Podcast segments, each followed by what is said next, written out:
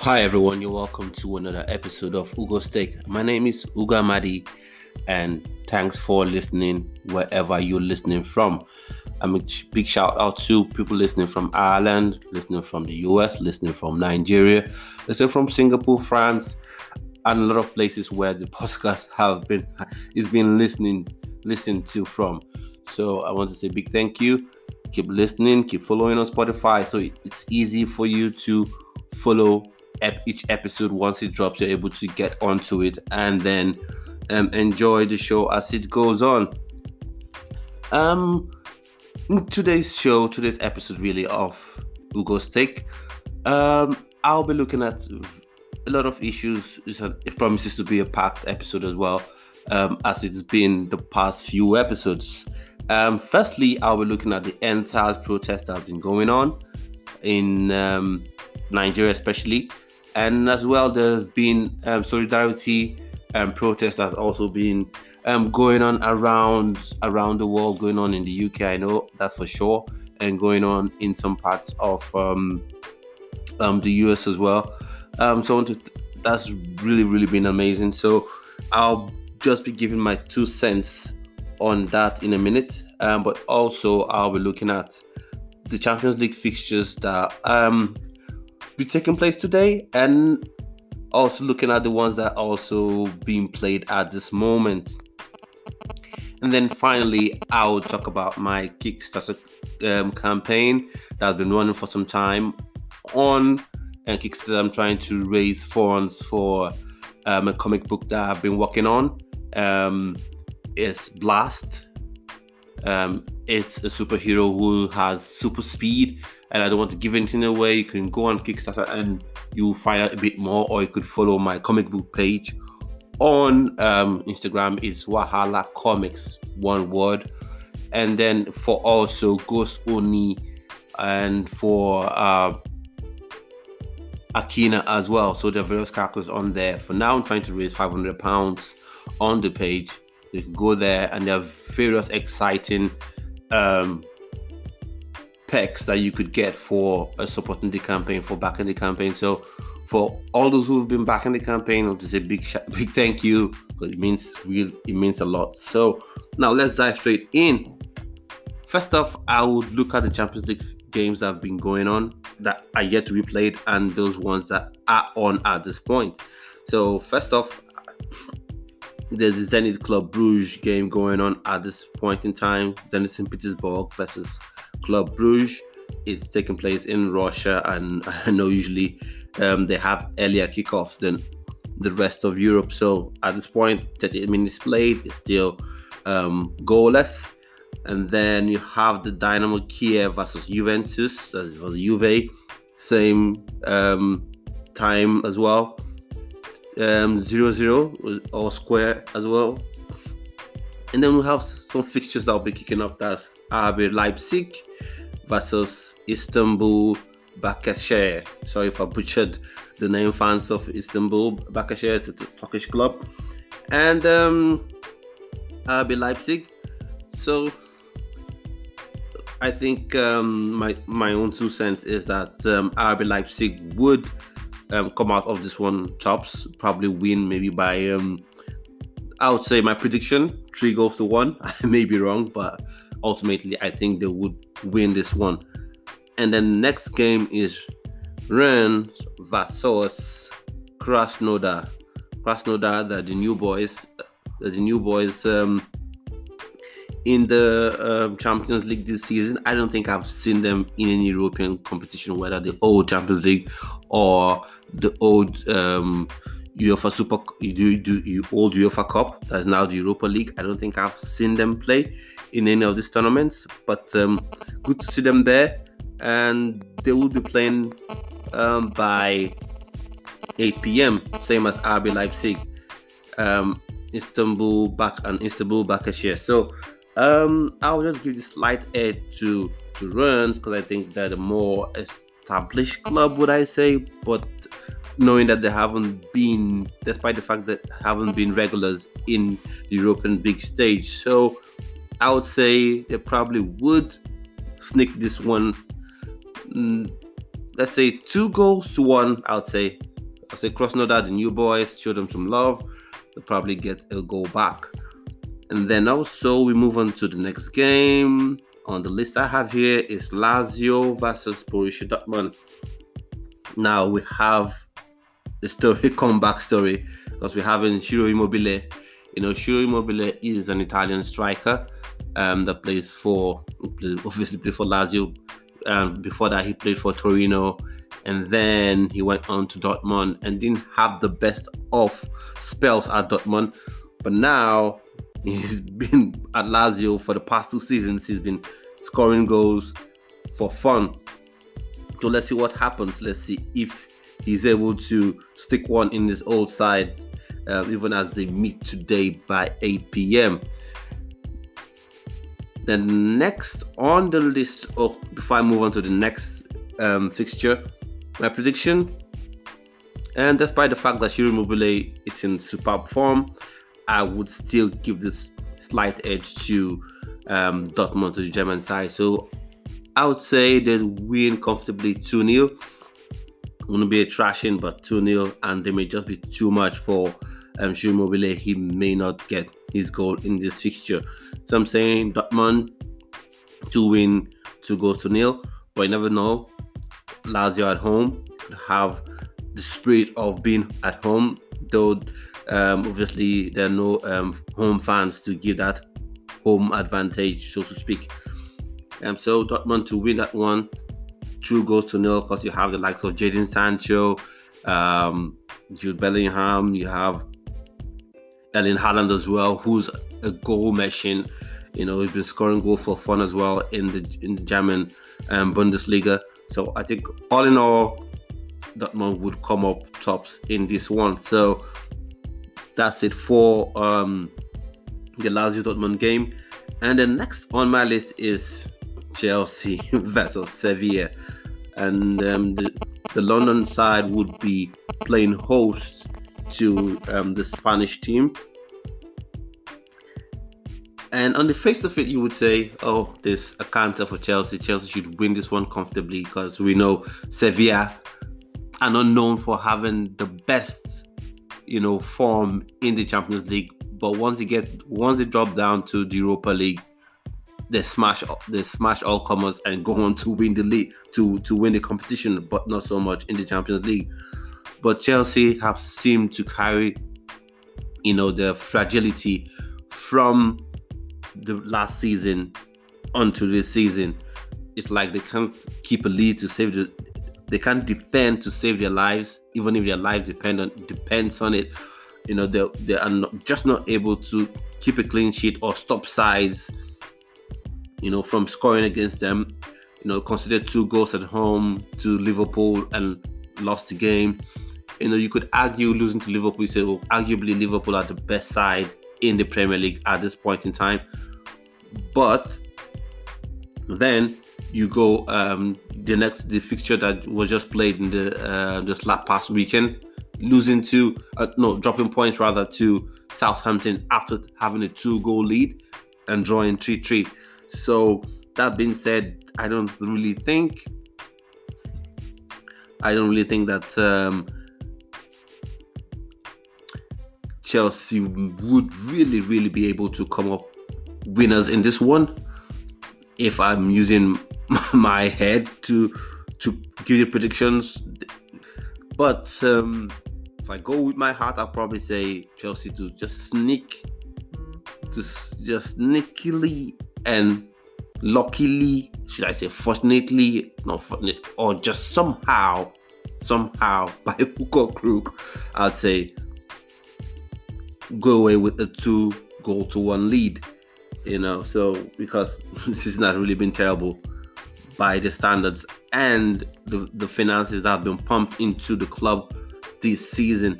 You know, spending upwards of 20 of, of 200 million pounds this season on new players. And so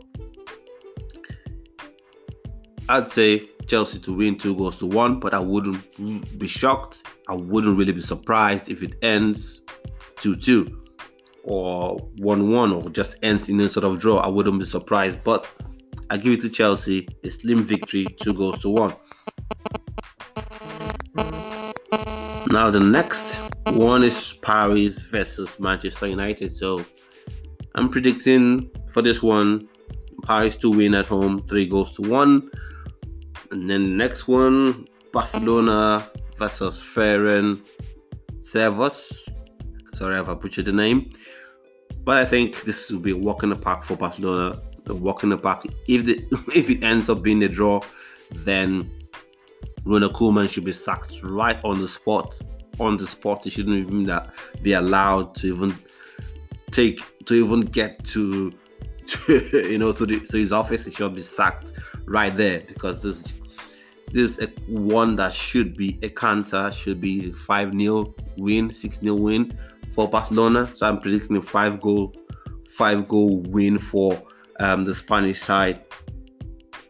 And there are lots of games taking place. So I'll just look, I'll just give predictions for the last for for three of them, and then move on to other sporting uh, topics that made the rounds this past weekend. So um, Real Madrid, Shakhtar Donetsk. I would say Real Madrid to win um, by two goals to nil. And then Ajax versus Liverpool. I'm giving that to Liverpool, though they're playing away from home. You know, Ajax likes to play beautiful football, total football, play out from the back. And and you know, Liverpool believe in high pressing, high octane football, like the manager would always describe it, heavy metal football. And that would put Ajax under immense pressure. And I don't think Ajax would be able to you know, survive the pressure. And so I give this a 3 0 victory for Liverpool, despite the fact they're losing their captain. Um, they're losing their, their captain, not the captain, rather, sorry, the captain is Henderson. They're losing um, Van Dijk, who has been really influential um, this past three, two and a half seasons where he's won the, the um, Champions League with Liverpool He's won the Premier League with Liverpool. He's won the World Club Cup, I think, with Liverpool. So, and he's been really immense. He's actually made um, Liverpool title challenges like the top team in the Premier League. His presence has really improved them a lot. But um, there's something I'll have to address that, that, I would address later on in the show, um, based on some comments that have been made by some pundits about um, Virgil van Dijk. But for now, we'll move on to the next game. The last one I'll be giving my prediction because there are lots of games going on um, that that would be going on today that will play by 8 uh, p.m. So Man City Porto, Man City versus Porto. Um, let's see. I think Man City should win. They should win this one. Let's say three goals to nil. That's my prediction for this game. That will be played tomorrow, same as the Ajax Liverpool game same as the Real Madrid game. These three games will play tomorrow. So I'm giving my prediction for the game Liverpool to win 3 0. Even their way, Man City to win 3 0 as well against Porto. And so that's my prediction for um, the Champions League fixtures for week one. Now, that's done. We move on to other move on to other topics, other issues that have made the rounds in football around Europe, especially in the Premier League.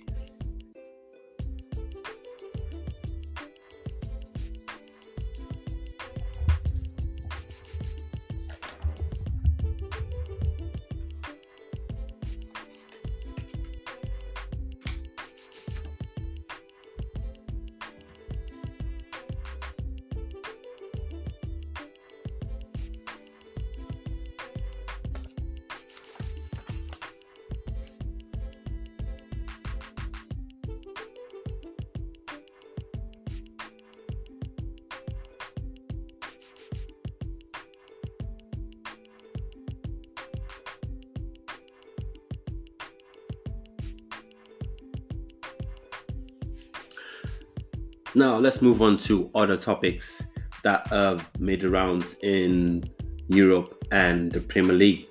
Now, you know, some weeks back, a couple of weeks back, not too long ago, for certain, um, we had um, there was this rumblings about Liverpool and Manchester United leading um, the top six clubs with a proposal um, called the Big Picture that would see um, the Premier League reduced to 18 teams as opposed to the present 20 teams.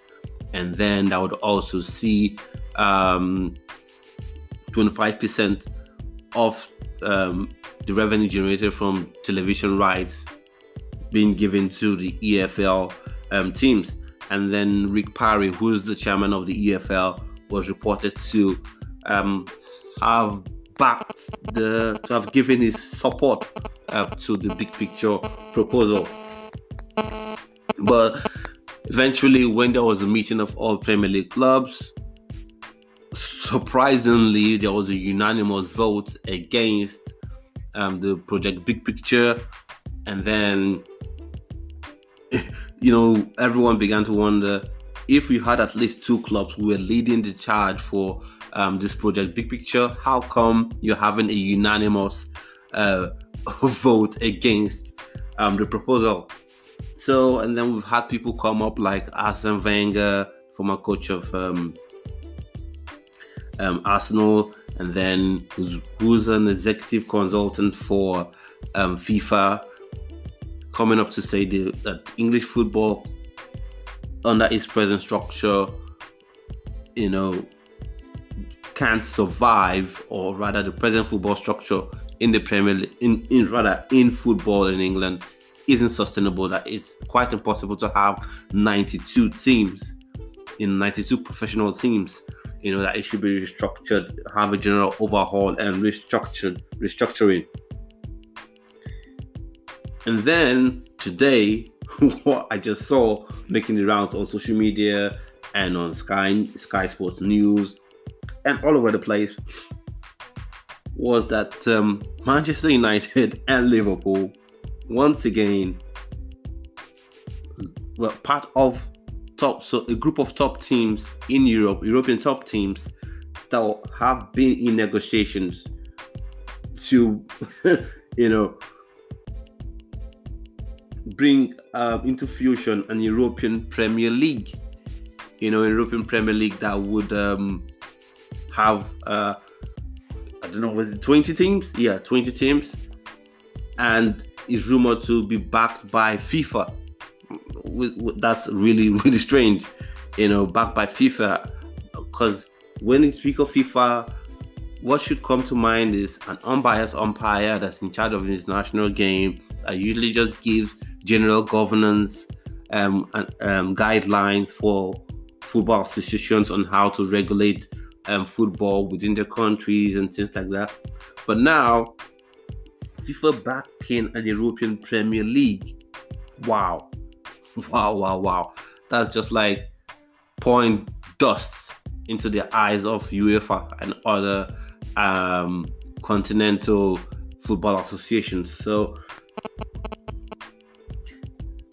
and some of the f- uh, feelers we have been getting from sources or from my research that I have done is that the original founders, let's say you have six teams or seven teams, you know, that um, are the forefront of bringing an European Premier League to fruition.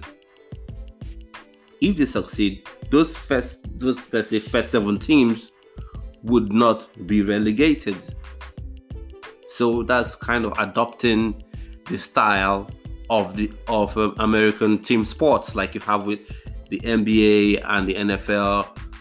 You know, despite the form of the teams, whatever they whatever they play, whether they lose all their games, the league just resets at the end of the season, and everyone plays again. There's no relegation. Even the MLS, even the MLS, which you think um, since that's the Major League Soccer, what you think um, is uh, the football uh, league, so it should follow the normal football tradition. Doesn't still um, apply those traditions. So once the league ends, there's a reset, and then everyone goes again. So this it seems to be the the proponents of the European Premier League are looking at applying the same should I say, the same strategy or the same philosophy to this European Premier League. But for me, I feel this is just a money grab. This is just a money grab because you have the domestic league, you have domestic football. You know, people are playing, teams are playing. You have promotion and relegation. You you have the competition. You make lots of money already. So what's the need? This is just a money grab because it's rumored to say that at the end of at the end of the day, teams could get hundreds of millions of pounds in prize in prize earnings. And you know, it will probably be a bigger brand than the UEFA Champions League, for instance.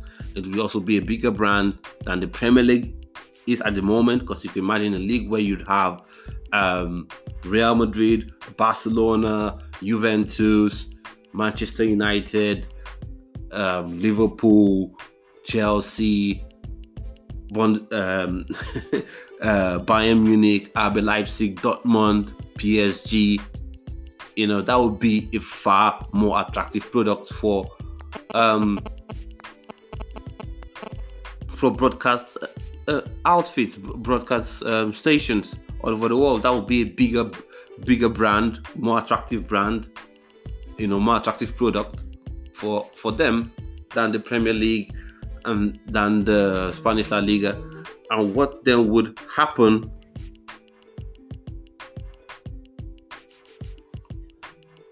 and what then would happen, you know, uh, uh, uh, to the lower leagues in these countries? What then will happen to the championship, for instance, in England? Or what will happen to the to league to league uh, to the second league, second division in in the French league? What then will happen to um, the second league in Bundesliga? What then will happen to you know you know the lower leagues in the various competitions all over the world? What would happen to them? Because then clubs like Real Madrid, clubs like Chelsea could say, clubs like Manchester United could say, there's no promotion. We don't have any link with, um, let's say, um, a Macclesfield town. So why should we um, support them in any way? You know, and that would take a lot of attention from these clubs. You know, so it will be bad for football in the long run because I don't see the need for an European Premier League at all. I don't see the need, you know, because it will just destabilize UEFA for sure and it will give all the power to these clubs in the supposed European Premier League because that's the problem. You know, that's the problem I have with the American style, you know, the American philosophy of um, their team sports. The owners of the of NBA team owners have so much power. You know, they determine the structure of the league. They determine everything. Same as the clubs in the MLS, because you've had so many people that have um, proposed having relegation and promotion in American football, in the American football pyramid. But the talk of having to compensate the owners, having to get their backing, you know, the owners wouldn't like it, the billionaire owners, just makes things a whole lot, just makes it very complicated and and really um, unattainable.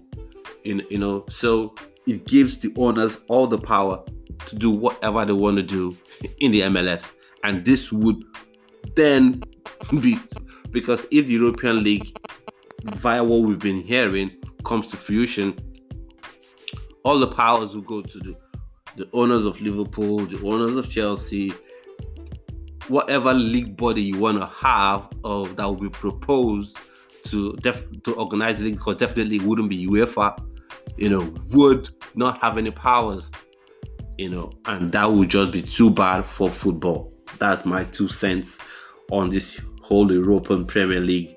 Um, should I say conundrum because it's a problem.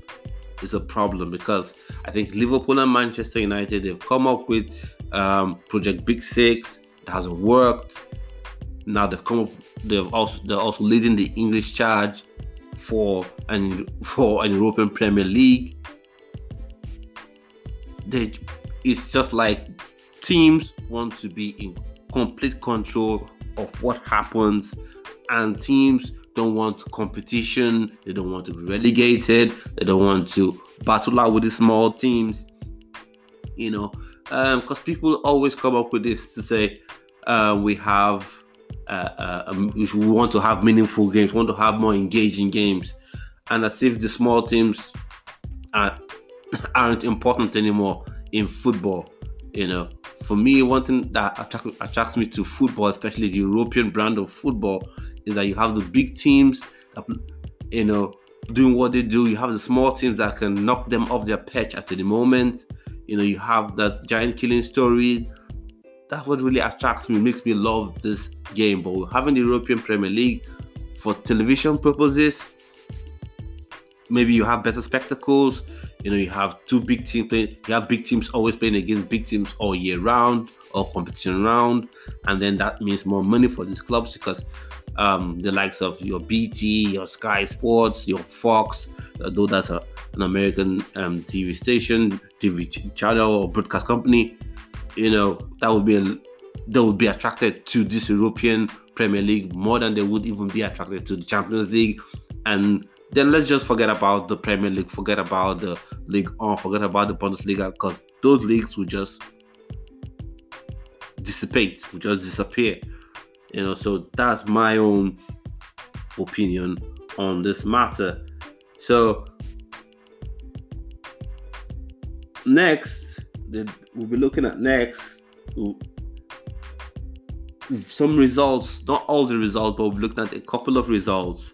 Um, that um, a couple of results um, from the English Premier League that just have that from the fixtures that were just, that have just been played this past weekend, and I'll give my two cents about them quickly, and then go on to talk about some incidents that happened on the field, not result wise, but happened on the field in two games, and then because I've been making the rounds, different pundits and sports platform like Talk Sport have been going on, on and on and on about this topic. So I'll just give my two cents about them, and that will be it for this episode. So just hold on and keep listening.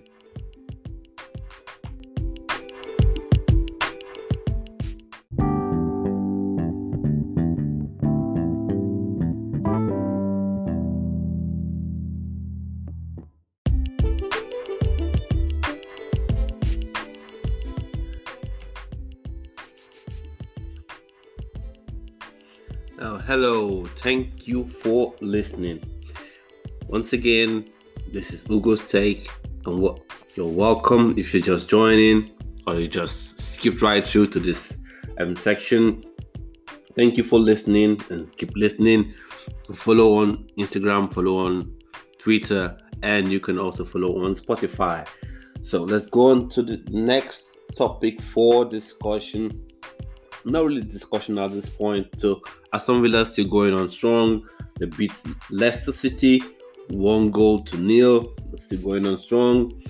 And then you have Manchester United. I think they've recovered from um, the, the the pain and the bashing they received from Tottenham Hotspurs when they defeated Newcastle United by four goals to one. So that's good. That's good for them. That getting back to winning ways.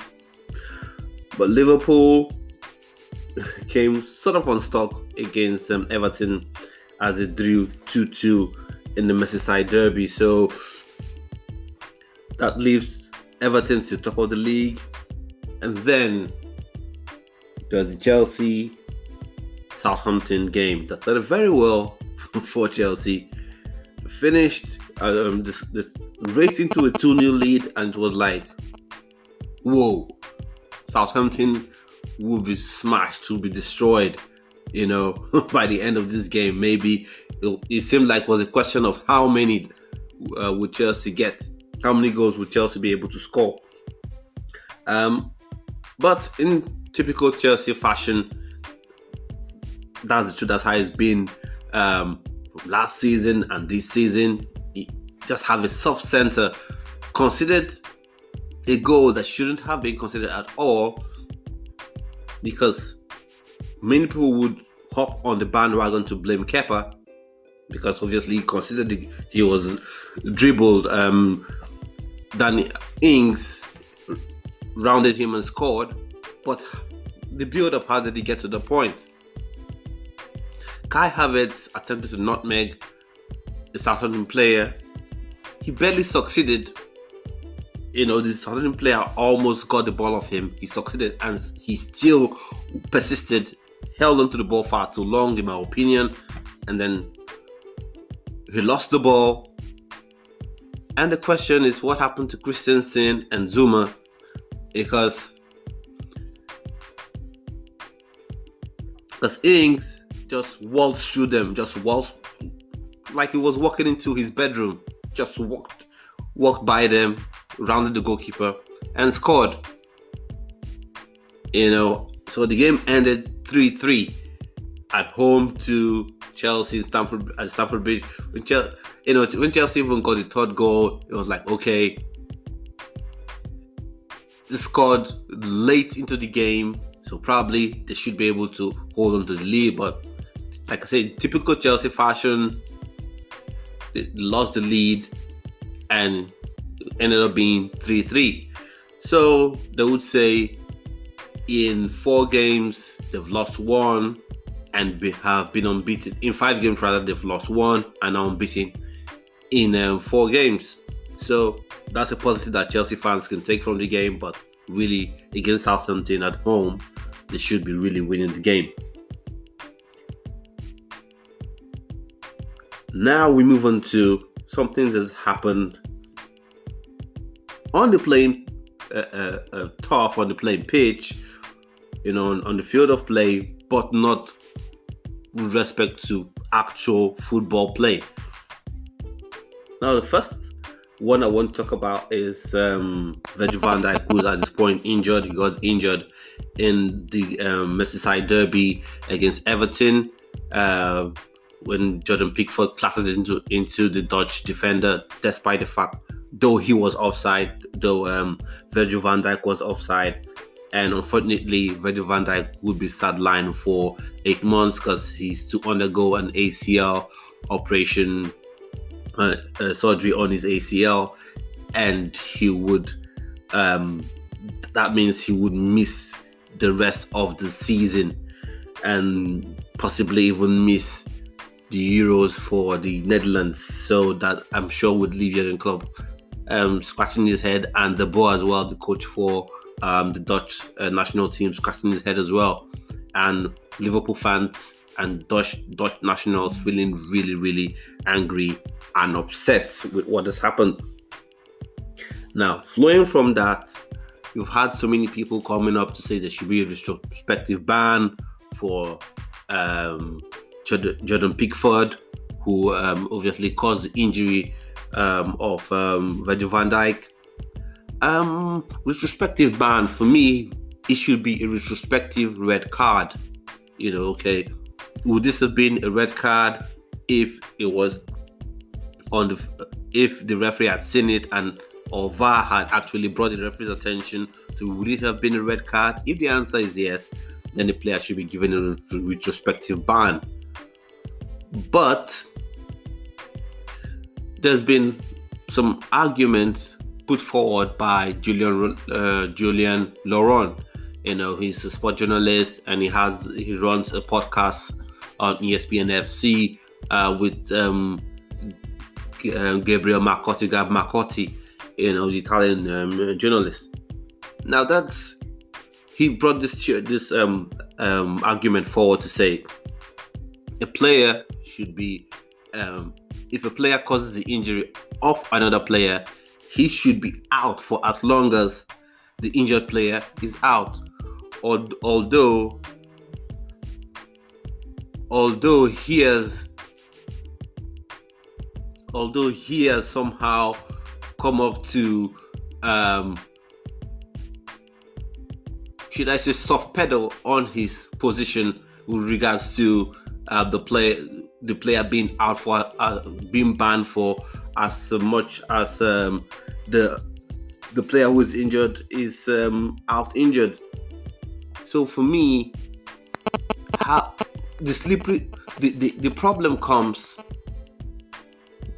in deciding what amounts to um what amounts to an injury in that regard. What amounts to an offense in that regard? You know if you're having punishment longer than the usual or the normal three game ban you know what how would that be? You know what would you be looking at? What would be the parameter to to judge or ascertain? Would you be looking at um the f- fierceness of the tackle or would you be looking at the impact of the tackle because we've seen players going up for the ball have there's a head clash and one comes up there's he has no injury he just shakes his head and keeps going and then the other has his head gashed and is out for one month. So what do you do? Because you can't say because it's that and sometimes you even see a player completely take out another player, like tackle him from behind, smash him, clatter into him properly. But he gets up, shakes his leg off, and moves on. So what happens? You ban that player, though nothing has happened to the other player and then, so for me, the nature of the tackle should be what you look at. If the tackle was fierce or seemed too dangerous or seemed like dangerous play, then you ban the player. You shouldn't be looking at, oh, what happened to the player afterwards. No, that shouldn't be what uh, should be used. So that's my opinion on that matter. So I wish Van Dijk, Virgil Van Dijk, speedy recovery. Um, and he gets back working and then playing um, both for Liverpool and the Dutch national side.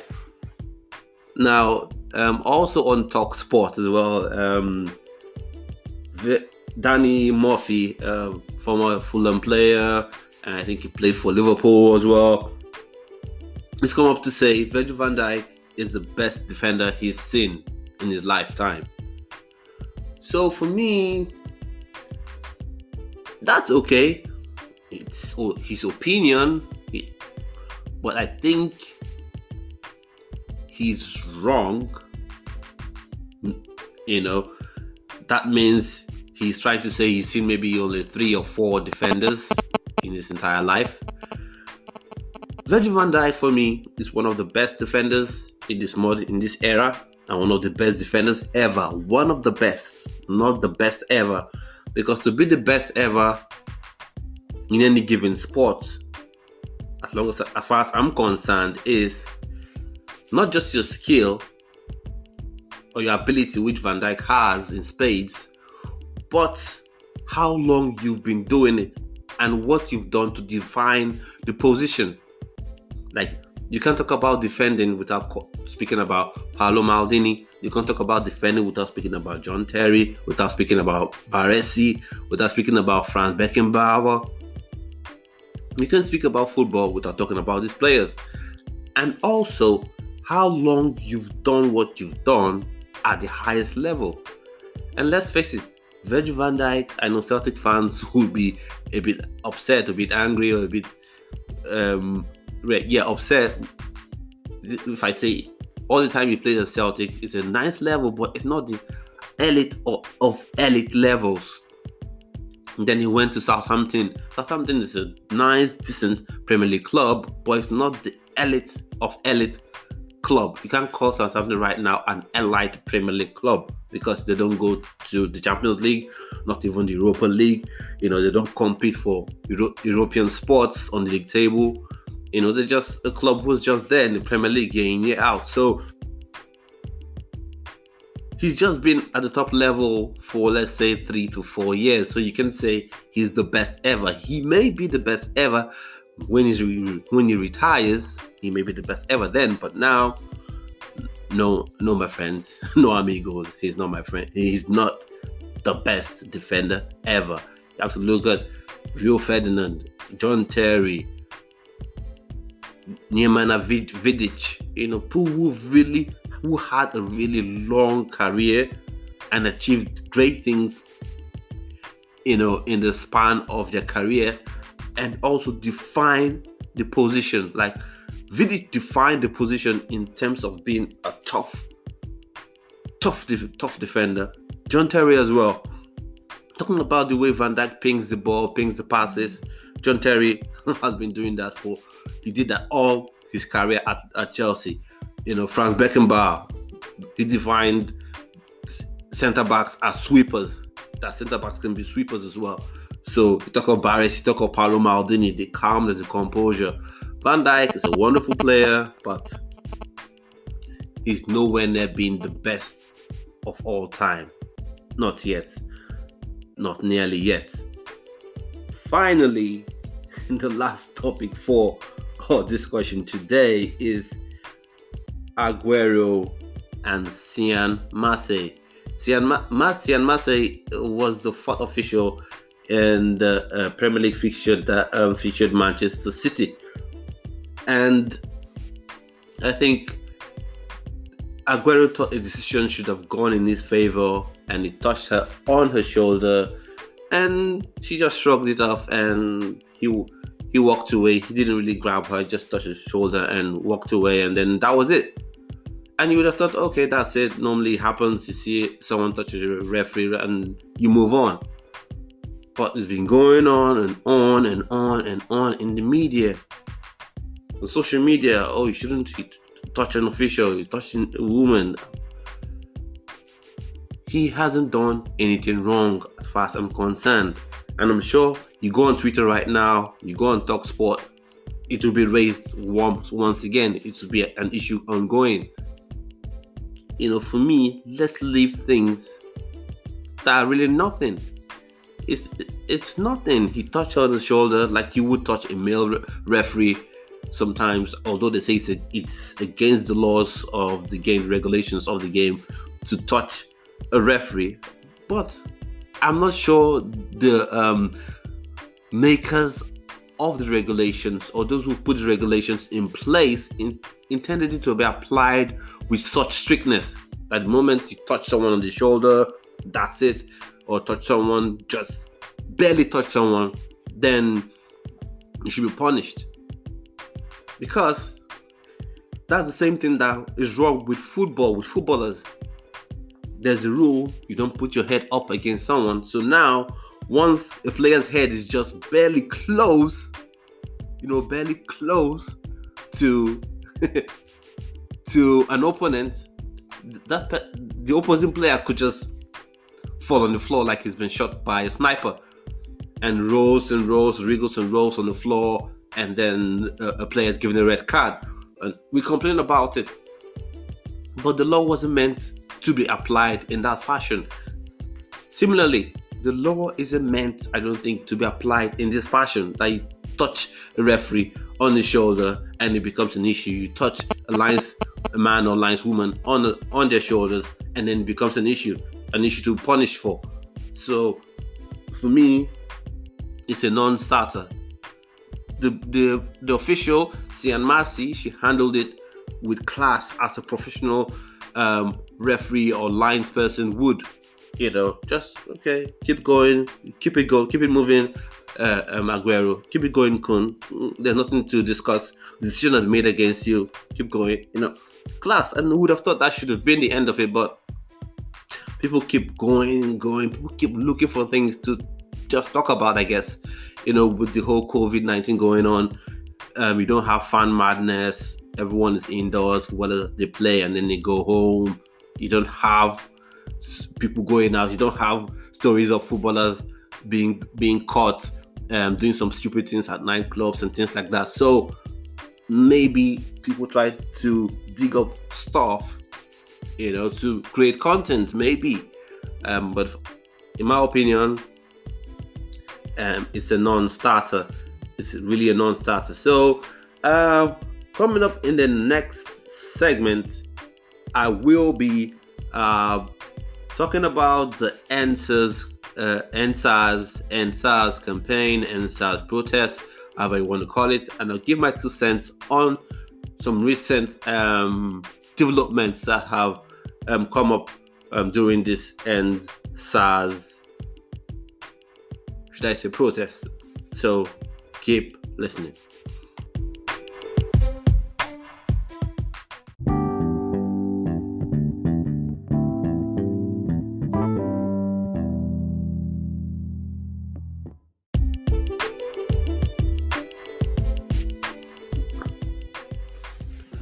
Hello, and thanks for listening and being patient and loving the episode and following the episode and following the podcast. I mean, listening on Instagram, listening on Spotify and Anchor. So, I'll quickly move into the last um, topic, or should I say segment? Because um, we're talking about two um, topics or two themes in this um, segment. Uh, firstly, I want to talk about the EndSARS campaign protest that has been going on, and I'm really proud of Nigerian youths because we've never seen this before. Um, and the protest has been peaceful. People have been going about the, about the protest peacefully.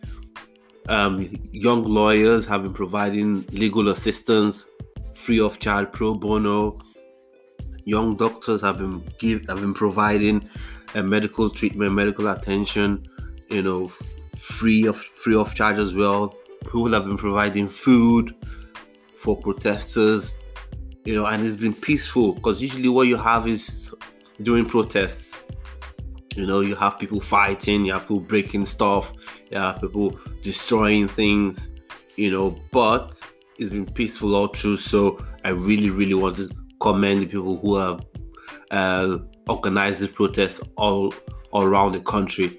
You know, in Lagos, in Abuja, in Port Harcourt.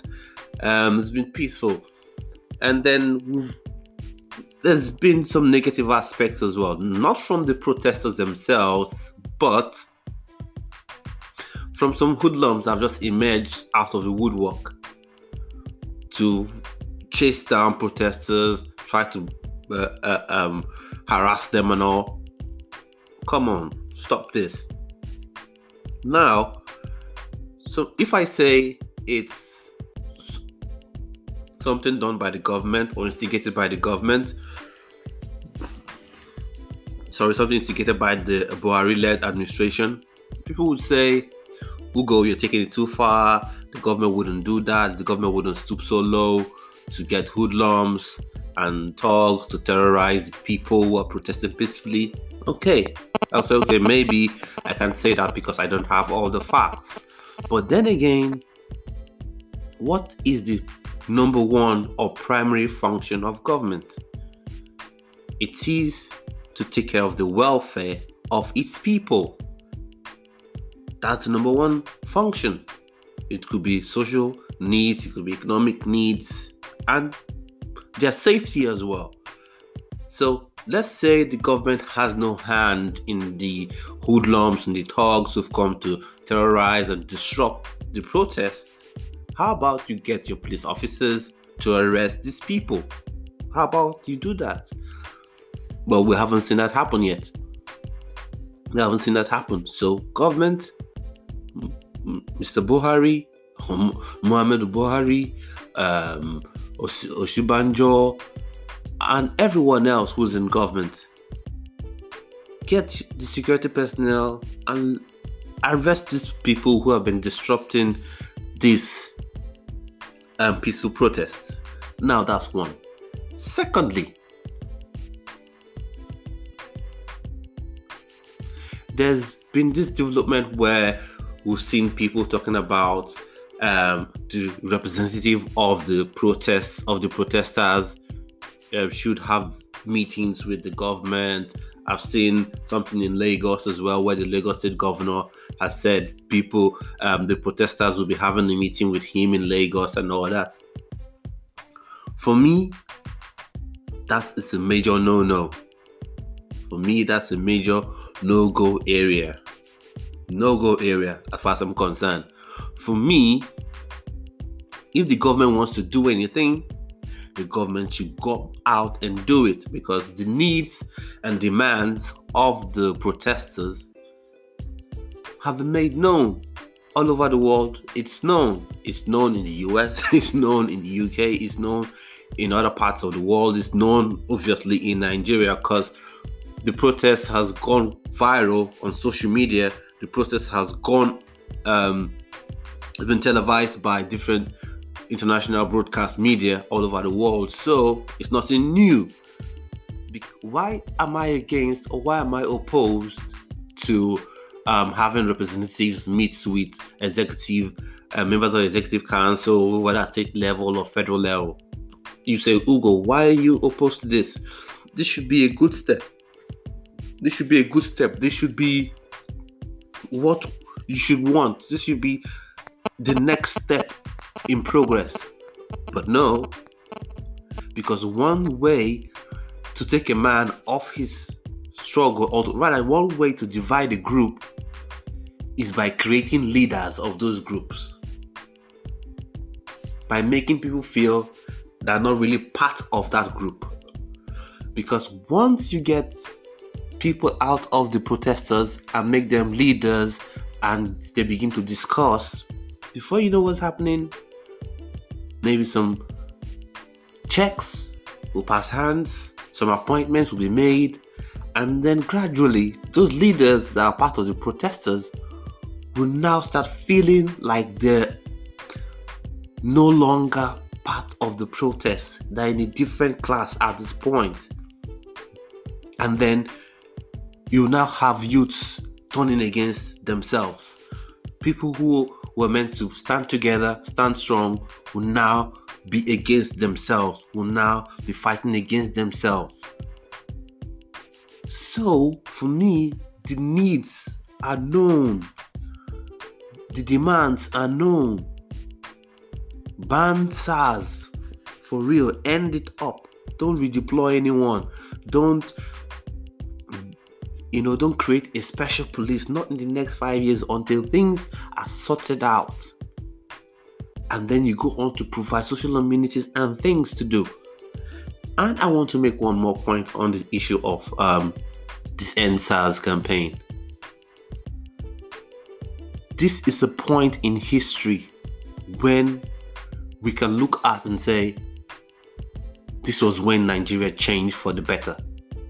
This is one point in history when you can that people in the future, let's say five years from now, 10 years from now, 20 years from now, 30 years from now, can look back and say, Nigeria used to be a sleeping giant with enormous potential, in, intelligent people, natural resources, an all round blessed country. But corruption and bad leadership almost destroyed the country. But this time, 2020, this was when Nigeria changed because the youths of the era stood up and held their ground. The youths of the era stood up and said change should happen. Because sometimes change is not the best change isn't whole isn't pre-planned and orchestrated. Sometimes something ignites change that wasn't planned for. And this SARS issue could be that thing that ignites the change in Nigeria. It could be that thing that 10 years from now we could look back and say, yes, it was a sad time because the officers of SARS, you know, were killing people, were maiming people, were arresting people indiscriminately. But the youth stood up and things changed. And from then on, every other aspect of Nigeria began to change for the better. So let us not waver, waver. And I would like to give, I would like to call out people. If you're a young person, you have that knack for politics, you want to be in leadership, and you have a good heart, this is the time. Start working and preparing for 2023. Start preparing yourself. Start preparing yourself. You know, start preparing yourself. Start preparing yourself. You know, start preparing yourself. start preparing yourself. You know, prepare yourself to be in those positions because leadership would not be handed to you. And I've said this before, I think, in a different discussion. You can't ask a viper to change who he is or what it, what it is. A viper would always be a viper, a snake with venom, and you can't expect a viper not to bite you. At some point, no matter how domesticated the viper is, no matter how you you take care of that viper, you show so much love, so much affection, one day it's going to bite you. You know, the story of the frog and the scorpion comes to mind. You know, we all know the story about the the, the frog, you know, hopping across, and the scorpion said, "Please carry me so we can um, both uh, get across the pond." And the frog said, but you will sting me. And the scorpion said, No, of course I'm not going to sting you, because we both will drown. And the frog said, Okay, come on, come on board my back. And the frog hopped with the scorpion on his back. He hopped, hopped, hopped. But before they could get to their destination, the scorpion stung the frog, and the frog began to sink with the scorpion on his back. And he said, Why did you do that? Because we are both gonna die. We're both gonna drown and die. The scorpion said, It's my nature. So some some we should think to ourselves to say maybe it's just the nature of these present politicians in Nigeria is their nature to be corrupt? Is their nature to want to cheat people out of their rights? Is, is their nature to impoverish the populace? Is their nature? And so we should be intelligent enough not to use violence at all, eschew violence, but but use our our heads, re-strategize, re-plan, start forming, form a different political party if need be. If PDP would wouldn't give you the platform, if APC wouldn't give you the platform, if all the parties that exist right now wouldn't give you the platform, form a new party. Call what you will, Democratic Party, Renewal Party, whatever. And then take charge because there are people who are in government, they were that have been in government when my dad was 10. There are people who are in government right now, they were in government before I was born. They're still in government. You know, so that's my take on this EndSARS campaign. Keep protesting peacefully, keep making your claims known. If you're on social media and you can't be on the streets, use the hashtag EndSARS if you are on the streets, we have our support, we have our backing, you know. And I want to use this uh, uh, opportunity to say, if you're an EndSARS campaigner, a protester, and you want to come on this podcast, just send me an email to ugostake at coolside.net. Send me an email and I'll surely get back to you. And you can come on this podcast and we'll have a nice discussion. Now, before I end this segment and end today's episode of the podcast, I would just like to say if you're a business owner and you would like to support my Kickstarter campaign for my comic book, this is what you do. You can go on the Kickstarter and back it and back it for between 50 pounds to 100 pounds or you could contact me and send it directly to my account uh, um, to my account details i'll send you my account details and you send the money in and what do you get in exchange? You get to be mentioned on um, this podcast, and you also get some real estate in the in, in my comic books in all the um, titles that I'm looking to publish in this um, via this Kickstarter campaign. I'm looking to publish four titles. You have real estate within the books to publish your to advertise your business and all and all that. We could have that discussion. So send me an email, go on Kickstarter, support my, my campaign, and we'll, you'll be glad that you did because we want to bring these stories, unique stories, interesting stories, engaging stories, exciting stories, you know, to show what we can do when we put our hands together.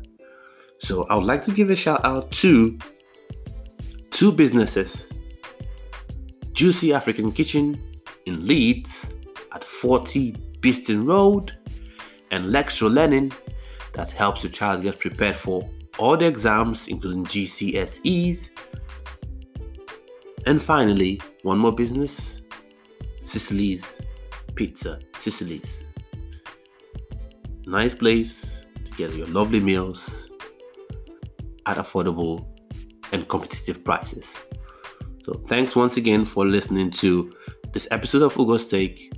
Thanks for following on Spotify and all the other platforms, and do have a wonderful day. Bye bye.